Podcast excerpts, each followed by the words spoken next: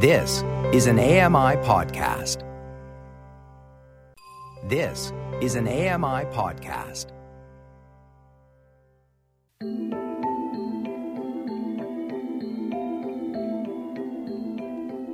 Welcome to Voices of the Walrus on AMI Audio, where professional readers give voice to articles from Canada's best general interest magazine. I'm your host, Lloyd Robertson. The traditional polling industry is becoming outdated and inaccurate. Is artificial intelligence the answer? AI system Polly collects millions of social media messages, which are then fed through a proprietary algorithm that monitors how events happening in real time are being talked about. John Devenish reads Margin of Error by Max Fawcett. Max Fawcett is a former editor of Alberta Oil and Vancouver magazines.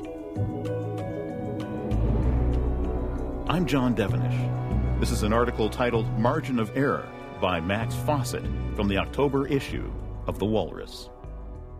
When Tory Prime Minister David Cameron called a referendum in 2016 on whether the United Kingdom should leave the European Union, he had no reason to think he was making a mistake. After all, the polls were clear. Remain voters would overwhelm the Leave forces at the ballot box, and Cameron would be free of a political irritant. As the campaign drew to a close on June 23, 2016, the last round of polls before voting day had the Remain side up by anywhere between 2 and 10 points. Cameron's bet was about to pay off. Instead, the Leave side won by 4 points and turned the UK upside down. Cameron resigned. The value of the pound fell to a 31 year low, and pollsters everywhere were called out for having failed to see any of this coming. From the betting markets to the biggest polling houses in Britain, nearly everyone had gotten it wrong. Everyone, that is, except for a tiny Ottawa based company called Advanced Symbolics. The company, founded in 2014, claims to produce forecasts that are more accurate and reliable than those that come from traditional forms of market research. If it's right, it might be on the verge of disrupting a multi billion dollar global industry and changing the way we look at polling. Advanced Symbolics' patented artificial intelligence, named Polly, collects millions of social media messages, which are then fed through a proprietary algorithm that monitors how events happening in real time are being talked about. The algorithm then compares its findings to patterns Polly has uncovered in the past. In a sense, Polly resembles those computers that collect all the master chess games of history and, on the basis of that aggregated knowledge, anticipate player behavior to win. In this case, Polly spits out numbers that express the momentum, or lack thereof, behind various political campaigns based on an analysis of the internet chatter those campaigns generate. In terms of the dynamics of the Brexit campaign, the turning point for Polly came after Labour MP Jo Cox, a politician The Guardian described as a passionate defender of Remain, was assassinated by a far right extremist a week before the vote was to take place. As soon as that tragedy happened, Polly flipped, says Kenton White, the company's co founder and chief scientist. She changed her mind. Until then, Polly's projection had been in line with the majority of pollsters, who expected the Remain side to pull out a close victory. But in the aftermath of Cox's murder and the suspension of both the Remain and Leave campaigns, Polly broke from the pack. Where others interpreted the relative silence of the Leave campaign after the shooting as a sign that its support was waning, Polly instead recognized a pattern that had already happened three times in the campaign. Online pro Leave sentiment appeared to flag, only to surge back the following week. That's why Polly suddenly saw the possibility of Leave winning on June 23rd. She helped me see something that everyone else was missing, White says. The stakes in Polly's about face were high for White. If Remain ended up winning, the business he was trying to build around the AI would have been dealt an embarrassing and very public setback. The company's CEO, Erin Kelly, had been invited to appear on CBC Radio's The Current the day after the vote and would have needed to explain why they were wrong. You can imagine the pressure we're under, White says. I had a very sleepless night watching the results. But we were right. It wasn't the first time, as Polly had correctly predicted the outcome of the 2015 Canadian federal election. And it wouldn't be the last time either. A few months after its Brexit call, Polly noticed rising support for Donald Trump among black and Hispanic voters months ahead of the 2016 presidential election, something most pollsters missed. Hillary Clinton's share of the popular vote within a percentage point. Prediction 48.9. Final tally 48. Polly has since correctly predicted the outcome of the 2018 U.S. midterm elections. Its best case scenario for Democrats had them winning 231 House seats. They won 235. And Ontario provincial election. Polly isn't always right. It picked Clinton to be the next president of the United States. And in the Ontario election, while its forecast was within two seats of Doug Ford's progressive conservatives, it predicted that Kathleen Wynne's liberals would be wiped out.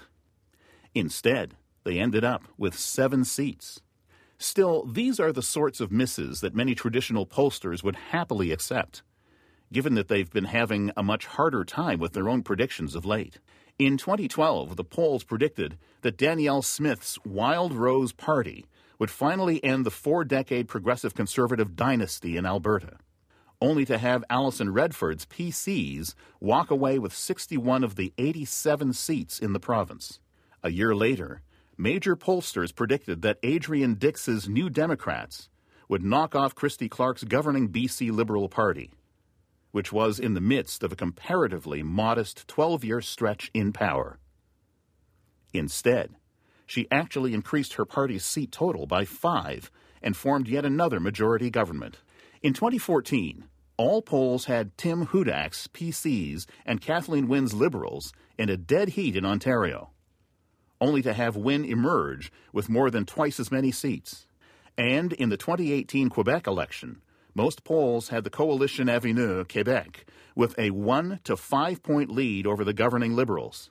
Instead, they ended up winning by over 12. These results are a problem for the polling industry and its claim to accurately forecast elections, but they should cause the rest of us to fret as well. Because for all the criticism of polls and the people who do them, they are a key source of the kind of information that's the lifeblood of our body politic. Their work helps voters make decisions. Political parties create policy, and journalists decide which stories they should cover.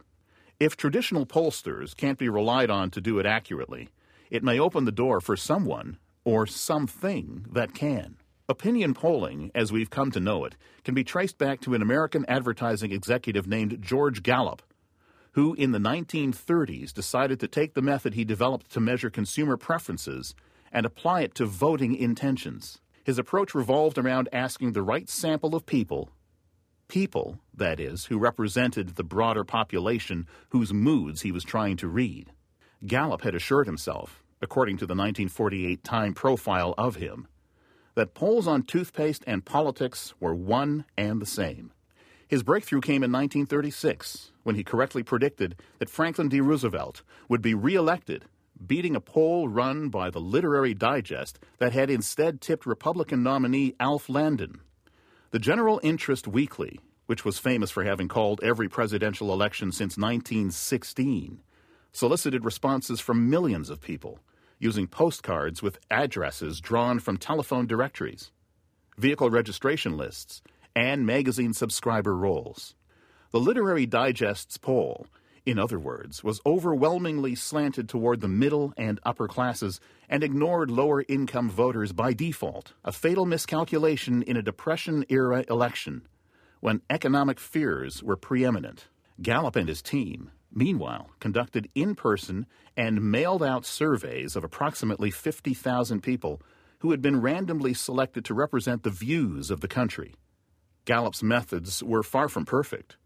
They failed to account for black voters, but they showed how a sample of citizens could provide a reliable measurement of public opinion.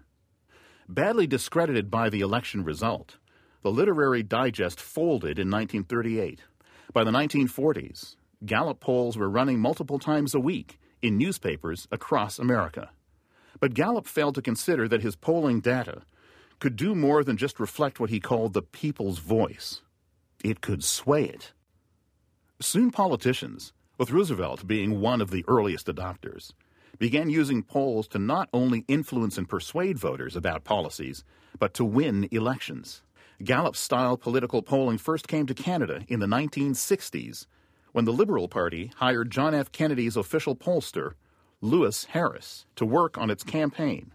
Harris, who had helped Kennedy win his 1960 presidential election over Richard Nixon, brought his comparatively advanced phone based methods north and helped Lester Pearson's Liberals defeat John Diefenbaker's Tories in 1963. Harris recruited 500 people to make thousands of phone calls across the country in what the Canadian press described in 2013 as the most elaborate public opinion research project in Canada's political history. By the 1960s and 70s, polling was a fixture in political campaigning in the United States and Canada. Early skepticism that a sample of respondents could say anything about the opinions of millions, noted Duke University political scientist D. Sunshine Hillygus in a 2011 paper, gave way to a belief in the scientific basis of probability samples. For political parties, which had traditionally relied on a comparatively crude blend of anecdata, expert opinion, and intuition to inform their strategic directions and policy choices, this emerging science was a revelation. For the public opinion research industry, it was nothing short of revolutionary. And a growing range of clients turned to researchers for answers about how people were feeling or thinking about a given issue, product, or trend. Telephone surveys quickly replaced door to door and mail based approaches as more households got landlines, making it fairly simple to conduct a poll that delivered reliably accurate results. Darrell Bricker, who got into the business in the 1980s, remembers how much easier it was when he started. We had response rates in the 80% range, so it was like falling out of a boat and hitting water. It was no trouble to get a good random sample of Canadians, and good predictions about election outcomes were pretty routine. The sample that Bricker, now CEO of Ipsos Public Affairs, talks about is the bedrock of all public opinion research. It's what allows pollsters to accurately predict the opinions of a large group of people, say 37 million Canadians, by talking to a tiny slice of them. Eric Grenier, now the CBC's official polls analyst, once used the analogy of a pot of soup to explain how and why a random sample can produce accurate polling data. You don't need to eat the entire pot to know what it tastes like, he wrote in the Globe and Mail. The odds of getting a spoonful that is completely unrepresentative of the entire pot of soup is low. And it is the same with polling samples. The Goldilocks point for a population sample is approximately 1,000 people. Survey fewer people than that, and the margin of error, that is, the odds you'll get too much of one ingredient, increases substantially. The math isn't any better the other way around. For example, if you talk to twice as many people, you won't reduce the margin of error by half.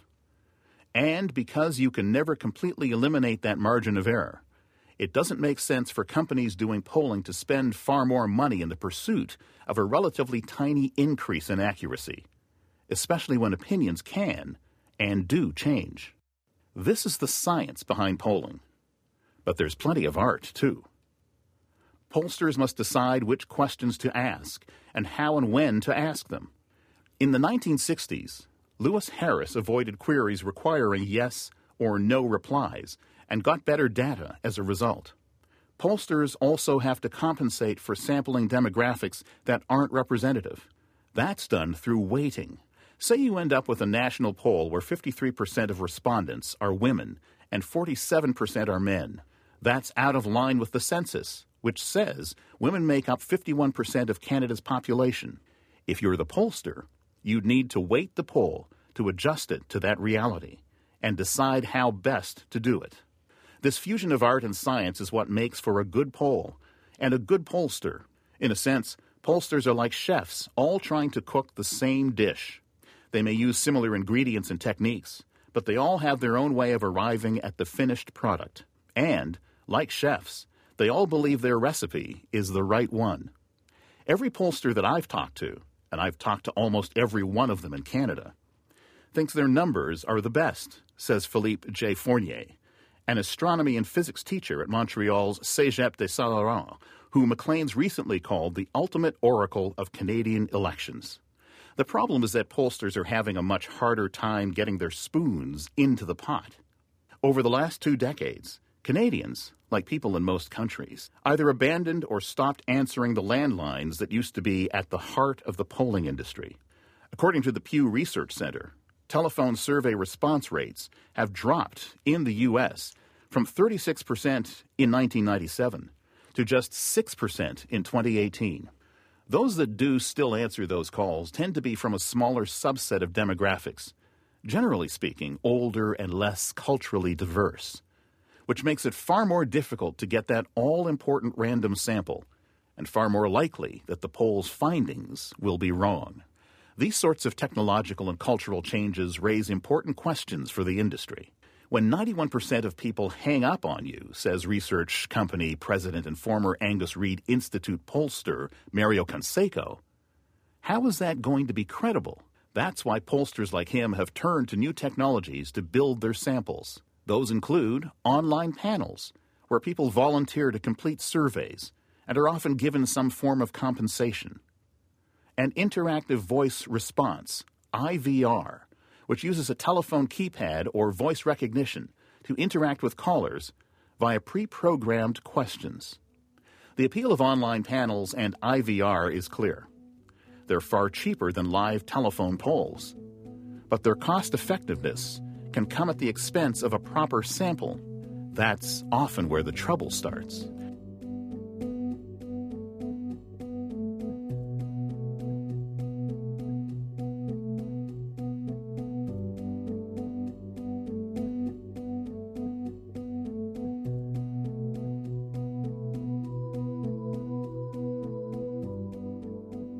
Those IVR polls where you have five respondents under the age of 40 and then weigh them up 20 times, that's how you end up with those horrible election prognostications, says David Herle, a partner at a market research firm called the Gandalf Group.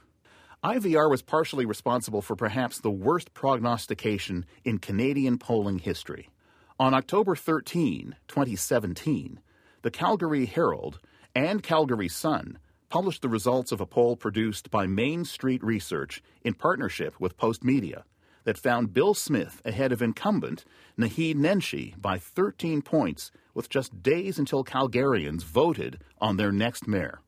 The poll was the latest in a series of increasingly controversial polls by Main Street, all of which attracted immediate criticism from other pollsters and academics for results that had Smith polling well ahead among women and young people an outcome few thought possible. As it turned out, that was a reflection of the problems with Mainstreet's IVR derived sample and its failure to contact enough people with cell phones. But Mainstreet CEO Quito Maggi and then Executive Vice President David Valentin managed to turn the disagreement into a major undercard attraction. Sparring with academics and industry professionals on Twitter and the radio, even threatening legal action against Nenshi's campaign team. Just a few days before the election, Valentin said that Mainstreet planned on singling people out after the votes were counted for what they'd said about their work. After a poll was released that contradicted Mainstreet's forecast, Maggi tweeted, If polling were poker, this is the part where I would go all in. I would bet $10 million we're closer than that pseudo poll today. He's lucky nobody took him up on the bet. Nenshi won with a 7.62% margin of victory. Mainstreet whiffed on his projected share of the total vote by a staggering 11.98 points, and Smith's by 8.1. All the polls were awful in the end, Maggi tweeted later at night. Ours, worst of all. Here at least, he was right. While Mainstreet's polling miss was many times larger than its supposed margin of error, the two other polls that were released prior to the vote, one from a pro transit group, the LRT on the Green Foundation, and another conducted by a group of academics and carried out by Forum Research, missed badly in the other direction, with both suggesting Nenshi had a double digit lead. There were enough factors combined Maggi's braggadocio, for example, and politicians overplaying positive polling results to make the fiasco a unique situation. But to many, the fallout of the Calgary election was evidence that pollsters and their clients were getting what they paid for with these less expensive techniques. Not everyone in the business, however, is quite so bearish on them. There are bad versions of all types of polls. EKOS Research's president and founder Frank Graves wrote in a blog post a few months after the 2011 federal election. There are bad phone surveys, bad mail out surveys, and yes, bad IVR surveys. And when it comes to which approach is best, the results are a mixed bag. In some cases, like the 2016 Manitoba and 2017 BC provincial elections, firms that relied on online polling methods came fairly close to the final result. But in others, like the 2018 Ontario and 2019 Alberta elections, pollsters that used IVR surveys performed best. Pollsters are quick to point out that high profile misses like Brexit or the 2016 U.S. presidential election, much less fiascos like Mainstreet's behavior in the Calgary mayoral race, are exceptions rather than the rule. Nate Silver, whose successful predictions and even more successful website 538 have made him the world's most famous pollster, noted in a 2018 piece on the state of his industry that the polls were actually a bit more accurate in 2016 than they were in 2012, when they underestimated the size of Barack Obama's margin of victory. The media narrative that polling accuracy has taken a nosedive is mostly bullshit, he wrote. Polls were never as good as the media assumed they were before 2016, and they aren't nearly as bad as the media seems to assume they are now. But it's still hard to shake the feeling that the industry is having a hard time getting the kind of results it wants, as competitive pressures, cultural changes, and technological limitations conspire to make pollsters' jobs more difficult than they've ever been. Are we measuring reality? Are our methods able to capture what people actually think and what people are doing? I'm still confident we can, but it's a constant gut check, says David Coletto, one of the founding partners and the CEO at Abacus Data in Ottawa. In a world where trust and expertise and faith in institutions continue to decline, those questions will only get more urgent. The answers, meanwhile, will have implications for just about everyone. If pollsters are chefs, Polly is a whole new way of cooking the molecular gastronomy of public opinion research. Advanced Symbolics' Kenton White realized this over the course of the last decade after the soft spoken Bay Area native and former professor of computer science at the University of Ottawa sold his last company in 2009, a startup focused on gaming as an e learning tool for businesses and industries, and went in search of a new challenge. His long standing interest in science fiction, and specifically Isaac Asimov's 1951 book Foundation, its key character, Hari Seldon, is a psychohistorian who measures the behavior of large populations, drew him to the idea of using statistical physics as a forecasting tool. I started wondering, with the advent of Twitter and Facebook, if we could start to use all of that to try to predict human behavior. To do that, he developed conditional independence coupling, CIC, an algorithm that can build random and representative samples of a population from online networks such as Twitter, Instagram, and Facebook, and to do it at a fraction of the cost of traditional pollsters. According to White, CIC needs at least 10,000 people to be talking about a topic before it can begin tracking the conversation by age, gender, geographical location, and other demographics. CIC can also generate samples with upwards of 100,000 people. After the algorithm creates the sample, Polly then combs through it to figure out what people are thinking and saying, and how that might weigh on their decisions, such as how they plan to vote. To get the full context around a given conversation and to refine its understanding of the issues being debated, Polly cross references and fact checks social media posts against a range of data points, including news articles, census data, academic journals, Wikipedia entries, and websites. But it's what Polly does next that has, in part, given it the edge. It studies those samples historically by listening to what people are saying about a subject or a range of subjects in the present, and then testing that against the level of online engagement from, say, several months or even years ago. Polly can anticipate how a population will react in the future. We can go back and look at how they were talking about an election from 2015, White explains. We know the results of that election, and they're the same people in the sample, so we can understand how a particular conversation back in 2015 might be interpreted today. White is clear to draw a line between what his company is doing and the kind of micro targeting made infamous by Cambridge Analytica, the British political consulting firm that may have materially influenced the outcome of the 2016 U.S. election in favor of Trump. We're very different, White says. We're not trying to use the platform to persuade people or sway them. We're using it to measure how people feel. More importantly, Polly is incapable of interacting with those people individually or of allowing a client to do so because of the way it treats and protects data. First, advanced symbolics scrubs the data of identifying information. Then it ensures the data has something called K anonymity, a technique used by census departments around the world that protects against re identification through linkage to other data sets. Finally, it uses another technique borrowed from the world of cryptography called differential privacy, which introduces noise into the data to guard against re identification. We're dealing with aggregated data, not individuals, White explains. I don't know who's in my sample. Given that it has a patent on its technology, Advanced Symbolics takes an approach to gathering information that is, by definition, unique. But even if you expand that definition to include any use of AI in the creation of market research or public opinion data, it's still in a very small crowd. Some market research firms are using AI to help with data processing tasks and to free up their human researchers to unpack what the data means. They see it as a way to augment some aspect of their current business model, not replace it. Political polling is a small part of the workload at Advanced Symbolics. Like most firms, it also produces market research for a wide range of corporate clients. Businesses looking to sell a new product or service or understand some aspect of their customer base's habits and inclinations. But elections have offered the fledgling company the best opportunity to attract attention and prove its technology works. Like all AI, Polly can learn which means as more data becomes available, it becomes better at making connections and predictions.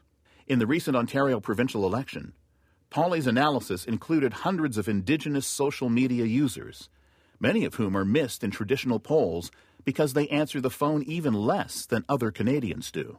Polly can also be a sophisticated reader. In preparation for work it did with the Public Health Agency of Canada in 2018 to identify social media clues that precede spikes in suicide, the team, White says, downloaded tweets from the Bell Let's Talk campaign and trained Polly to distinguish between users who were sharing their own stories and those who were trying to raise awareness. The fact that Polly isn't actually asking people questions the way conventional pollsters do seems like a major stumbling block, but it might be an advantage. People feel uncomfortable saying what they really think, even to pollsters. White is referring to social desirability bias, or the theory that responses to a survey can be informed by how people think those responses are viewed by others. A widely shared opinion is more likely to be expressed than a controversial or unpopular one, all other things being equal. And there's evidence that this played a role in the Brexit campaign telephone polls consistently showed a higher level of support for Remain than anonymous online ones did. Instead of asking questions, Polly filters the social media mentions of candidates and parties through its understanding of what are called latent factors. Things like ideology, political knowledge, or consumer confidence, which may cause us to say one thing and potentially do another. By getting down to the latent factors, White says, we're cutting through a lot of those cognitive biases that interfere when we try to answer questions truthfully. This leaves Polly to be a more objective observer. You're getting public opinion research that is as accurate as a drug trial, says Erin Kelly, Advanced Symbolics CEO. Fournier, who runs a Nate Silver esque site called 338 Canada, is intrigued by the idea of using social media data to do public opinion research. Pollsters across North America continue to struggle to get urban youth to participate in their surveys, even with the shift to more user friendly online options. But he's wary about the risk of conflating online noise with predictive signal. It all depends on the data. If you have data that's bad, the artificial intelligence will not get you better results. Bricker, whose firm incorporates social media listening in some of its work, is even more skeptical about the utility of Twitter data in the creation of a representative sample. About 20% of Canadians actually tweet, so that means 80% of the population is being left out of the sample. Now, they may be able to come up with some sort of modeling that can deal with that, but unless they're prepared to be transparent about it, and unless they're able to do it election after election after election, I would be dubious. But, of course, with telephone response rates dropping as low as 5% in Canada, the same concerns about people being left out of samples could be directed at traditional polling. Though response rates don't look like they'll go up anytime soon, the number of social media users grows by the day. As for the idea that Polly is an inscrutable black box, White says he's explained the AI in the two papers he's published on it. It may not be easy if you come from a social sciences or polling background to understand, and I appreciate that. It took me a couple of years of full time research to figure it out. Kelly recounts a scene from last spring when someone from a venture capital firm looked at White's work and couldn't figure it out. I said, Don't be concerned. You need a PhD in mathematics to understand this algorithm. So they brought a guy with experience in market research, AI, and advanced algorithms and the guy said, Oh my God, because he realized we'd made a major scientific breakthrough. That guy is now mentoring us. If traditional pollsters aren't sold on advanced Symbolics' technology, they're even less willing to buy into the idea of a tiny startup coming up with a tool that has somehow eluded much larger and wealthier firms. At some point, a bringing together of social media and new technologies is going to replace polling. At some point, says Ipsos Darrell Bricker. Do I think a little firm in Ottawa that claims it's picking elections correctly is the one doing it? Count me in the skeptical corner. That skepticism, and perhaps that fear, is understandable. If White is right, Polly should be able to do polling jobs more effectively and at a lower cost to clients. Such is the promise of AI, and such is the challenge it poses more generally to incumbents in any number of industries where the technology is currently being tested.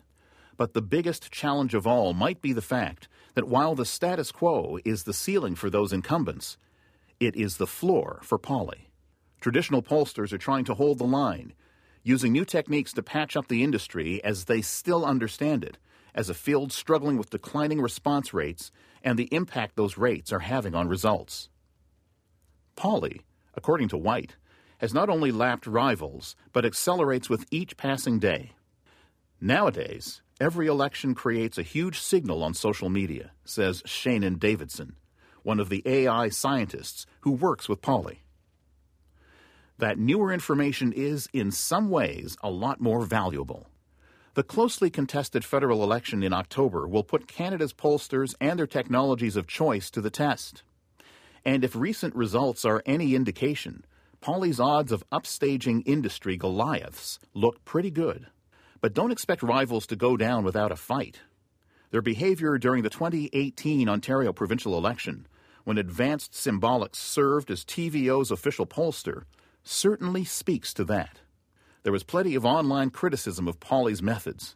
Someone even threatened to report Kelly to Elections Canada for allegedly breaking election laws. People in the industry know there's a problem, she says. But as with any disruptive situation, they don't know what to do about it, so they've gone into protectionist mode. This isn't exactly new for the polling industry. So called pollster fights have broken out a number of times after election campaigns and it's not unusual to hear one pollster criticize another's work. During the 2011 Ontario election, for example, Ipsos's Darrell Bricker and John Wright published an open letter addressed to the province's journalists that took aim at what they saw as a growing number of unprofessional practitioners. Some marginal pollsters count on your ignorance and hunger to make the news to peddle an inferior product. Others are using your coverage to prove that their untried methodology is the way forward for market research in Canada, they write. Instead of being their own biggest skeptics, which is what our training tells us to be, they've become hucksters selling methodological snake oil. But Polly could be their fiercest battle yet. After all, this isn't a garden variety dispute between pollsters over preferred methodology. It's a threat to the way they've done business and to their ability to continue doing it. Just as George Gallup came along and rewrote the way people understood and conducted public opinion research, so could Polly. And while competitors could theoretically incorporate AI into their own work, Kelly says, her company, already active in 15 countries, has an obvious advantage. They're a little bit late to the game, she says. And I think they know it. That was an article titled Margin of Error by Max Fawcett from the October issue of The Walrus. I'm John Devenish.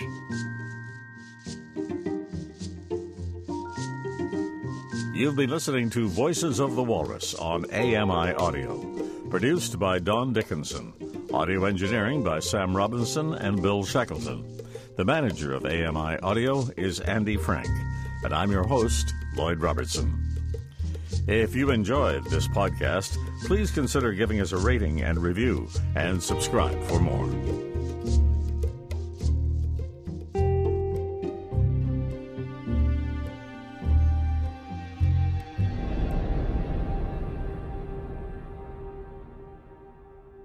This was an AMI podcast. For more accessible media, visit ami.ca. Hi, I'm Stephen Scott. Join me every day for Double Tap. It's a show where we occasionally talk about technology for blind and partially sighted people. You'll find us wherever you get your podcasts.